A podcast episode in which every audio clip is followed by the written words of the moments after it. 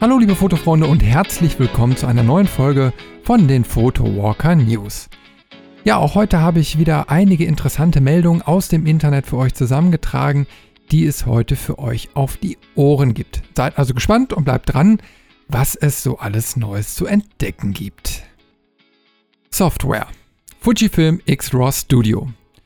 Fujifilm hat eine neue RAW-Konvertierungslösung entwickelt. Die Software Fujifilm X-RAW Studio ermöglicht es Anwendern, RAW-Daten in höchster Bildqualität zu konvertieren, wenn die Kamera via USB-Kabel mit einem Rechner verbunden ist. Verarbeitet werden die RAW-Daten dabei nicht wie üblich mit dem Prozessor des Computers, sondern über den X-Prozessor Pro direkt in der Kamera. Hierzu muss der Anwender über eine unterstützende Kamera verfügen. Auf diese Weise wird laut Hersteller im Konvertierungsprozess eine außergewöhnlich hohe Bildqualität erreicht.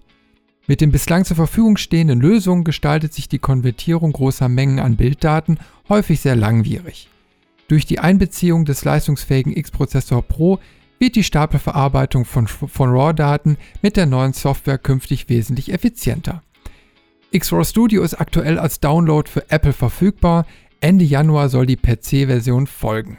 Im November und Dezember 2017 veröffentlicht Fujifilm zudem Firmware-Updates für die Kameramodelle GFX 50S, XT2, X Pro 2 sowie X100F.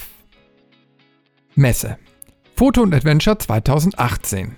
Kurz vor dem Jahreswechsel präsentiert die bekannte Fotomesse ihren neuesten Videotrailer für das kommende Jahr. Dieser soll zeigen, was es alles auf der nächsten Messe zu entdecken gibt, die wieder am 9. und 10. Juni 2018 im Landschaftspark Duisburg stattfinden wird.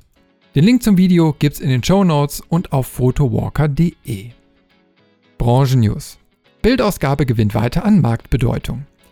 Die Bildausgabe von digitalen Daten auf allen nur denkbaren Medien wie Papier, Glas, Holz, Metall, Folie oder Stoff in Formaten bis XXL liegt voll im Consumer-Trend.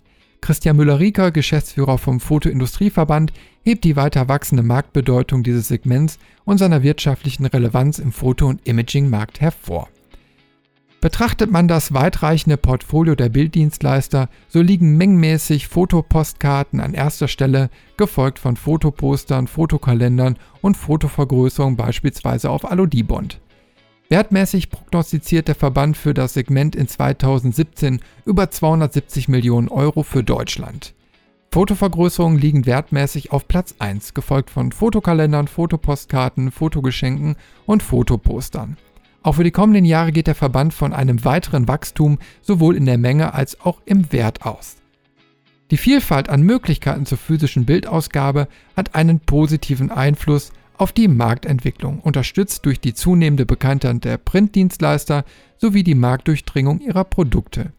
Mit dem stetig wachsenden Bilderberg eines jeden Fotobegeisterten legt automatisch auch die Bildausgabe weiter zu.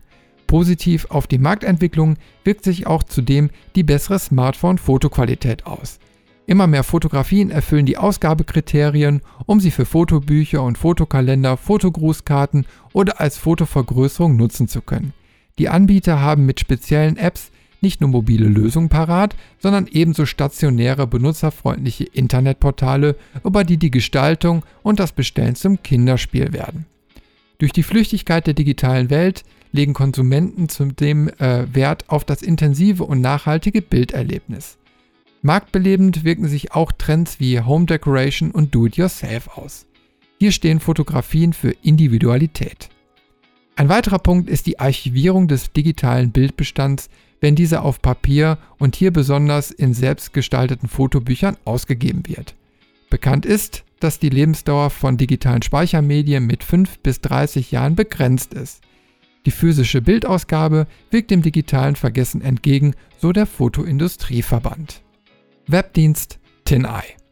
In der digitalen Bilderwelt werden leider auch immer wieder Fotos ohne Genehmigung genutzt. Fotografen, die ihren Bildbestand checken lassen wollen, können Dienste wie TinEye nutzen.